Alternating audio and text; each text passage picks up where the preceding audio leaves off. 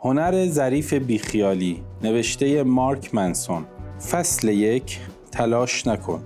چارلز بوکوفسکی یک الکلی خانومباز بود، یک قمارباز ولگرد و خسیس، یک تنبل از زیر کار در رو و در بدترین روزهاش یک شاعر بود. احتمالاً آخرین آدمی باشه که برای پندهای زندگی برید سراغش، یا اینکه توی کتاب‌های خودیاری چشمتون به اسمش بخوره. و دقیقاً به همین دلیل این آدم بهترین کیس برای شروع کردن این کتابه. بوکوفسکی می‌خواست نویسنده بشه، ولی سالهای سال هیچ مجله، روزنامه یا انتشاراتی کارهاش رو چاپ نمی‌کرد. بهش می‌گفتن نوشته‌هاش افتضاحه، ناپخته، مشمئز کننده، مستهجن و از لحاظ اخلاقی منحط. و همین که نوشته‌هاش بیشتر و بیشتر با دست رد مواجه می‌شد، سنگینی بار این قضیه چارلز رو به یک افسردگی فرو برد که بیشتر طول عمرش باهاش بود.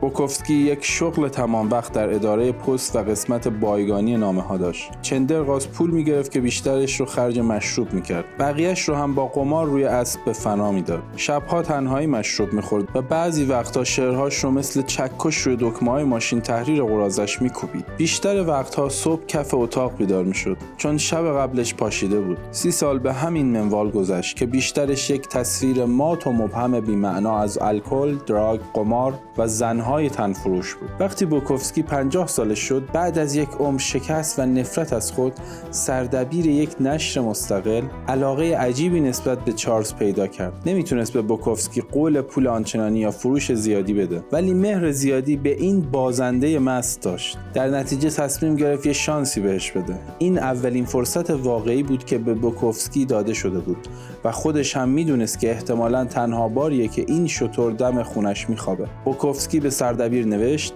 2 گزینه بیشتر ندارم.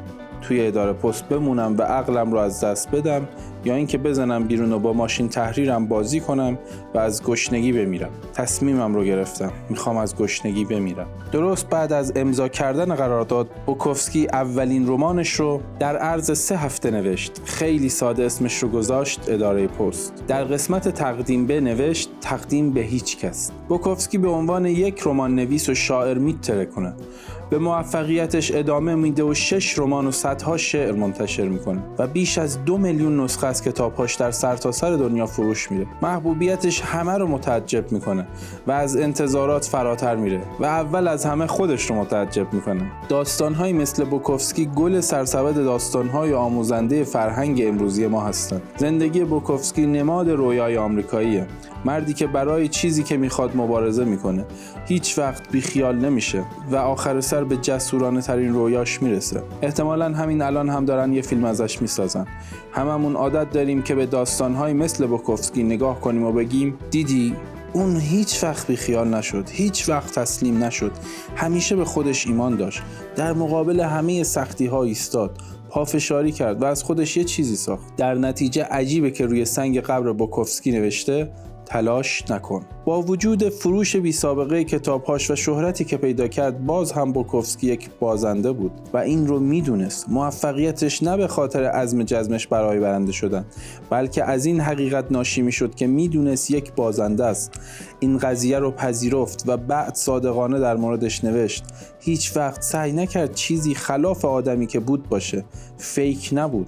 نبوغ آثار بوکوفسکی در این نبود که بر ناملایمات و سختی‌های باور نکردنی زندگی چیره شد، یا اینکه با تلاش فراوان خودش رو به عنوان یک ستاره درخشان در ادبیات مطرح کرد. اتفاقاً کاملاً برعکس، عامل موفقیتش این بود که میتونست کاملاً و شجاعانه با خودش، به ویژه تاریک‌ترین قسمت‌های خودش صادق باشه و بدون هیچ شک و تردیدی شکست‌های خودش رو با بقیه به اشتراک بذاره.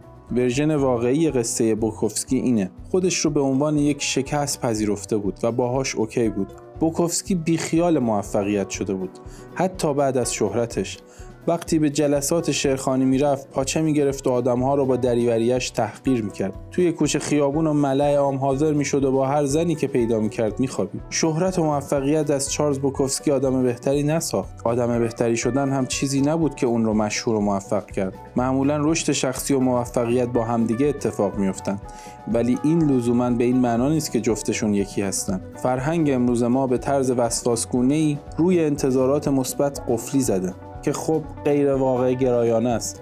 خوشحالتر باش، سالمتر باش، بهترین باش، بهتر از بقیه، باهوشتر، سریعتر، سکسیتر، پروداکتیوتر، بیشتر بهش حسودی بشه تر، محبوبتر، عالی باش و خارق‌العاده. و هر روز صبح همسر آماده به سلفی و 2 تا بچت رو ببوس و با مازرتی جدیدت برو سر کار خفنت، جایی که هر روز مشغول انجام وظایف معنادار هستی، کارهایی که احتمالاً روزی دنیا رو نجات میده. ولی اگه یه لحظه وایسی و درست حسابی بهش فکر کنی، متوجه میشی که همه این پندهای سنتی در مورد زندگی و خوشبختی، همه این چیزهای مثبت و خوشحالی که هر روز توی کتاب‌های خودیاری و پست‌های انگیزشی در شبکه‌های اجتماعی می‌بینیم، همه روی چیزهایی که نداری فوکوس کردن، روی چیزهایی دست گذاشتن که از دیدگاه خودت نقص‌ها و شکست‌ها و نقطه ضعفات هستن و بعد میان اونها رو برات بزرگ می‌کنن. میری ورکشاپ 3 روزه چگونه سریع پولدار شویم، چون که حس می‌کنی به اندازه کافی پول نداری. جلوی آینه می‌ایستی و جمله‌های تلقینی رو تکرار می‌کنی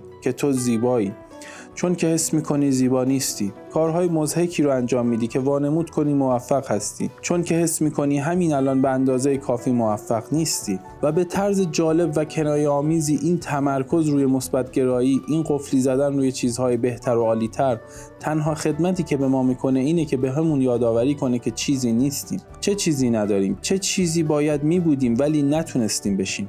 اما در نهایتاً هیچ آدم واقعاً خوشحالی احساس نیاز نمی‌کنه که بره جلو آینه و برای خودش تکرار کنه من خوشحالم، چون که خب خوشحاله و بس. توی تگزاس یک ضرب‌المثل وجود داره که میگه کوچکترین سگ بیشترین سر و صدا رو داره. کسی که اعتماد به نفس داره احساس نیاز نمی‌کنه که ثابت کنه اعتماد به نفس داره. یک آدم ثروتمند احساس نیاز نمی‌کنه که کسی رو قانع کنه که ثروتمنده. موضوع اینه که یا یک چیزی هستی یا نیستی. و اگه داری شب و روز در مورد چیزی رویاپردازی می‌کنی، پس داری بارها و بارها این واقعیت ناخودآگاه رو تقویت می‌کنی که تو اون چیز نیستی. همه آدم‌های اطراف، رسانه‌ها، تبلیغات می‌خوان باور کنی که کلید داشتن یک زندگی خوب اینه که شغل بهتری داشته باشی، یا یک ماشین خفن‌تر، یا یک دوست دختر خوشگل‌تر، یا یک وان پر از آب داغ، یا یک استخر بادی برای بچه‌ها. همه دنیا مدام دارن بهت میگن که مسیر یک زندگی بهتر اینه که بیشتر بیشتر بیشتر بیشتر بخر، بیشتر داشته باش، بیشتر پول درآر، بیشتر باش. مدام داری با پیام‌های بمباران میشی که ازت میخوان همیشه به همه چیز اهمیت بدی و برای همه چیز تره خورد کنی.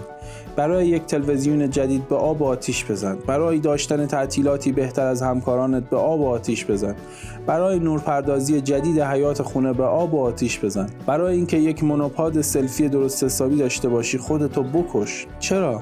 بذار حدس خودم رو بگم، چون به آب و آتیش زدن‌های شما برای کسب و کارها و سود شرکت‌ها خیلی خوبه. و اگرچه ما با کسب و کارهای خوب هیچ مشکلی نداریم، ولی داستان اینجاست که به آب و آتیش زدن‌ها برای سلامت روان خوب نیست. باعث میشه که به طور افراطی بچسبید به چیزهای سطحی و فیک و زندگیتون رو وقف دویدن به سمت سراب‌هایی از خوشبختی و رضایت بکنید. کلید یک زندگی خوب این نیست که تره‌های بیشتری خورد کنید، بلکه اینه که تره‌های کمتری خورد کنید و تره‌های اندکتون رو برای چیزهایی خرد کنید که درست و حسابی، شهودی و مهم هستن.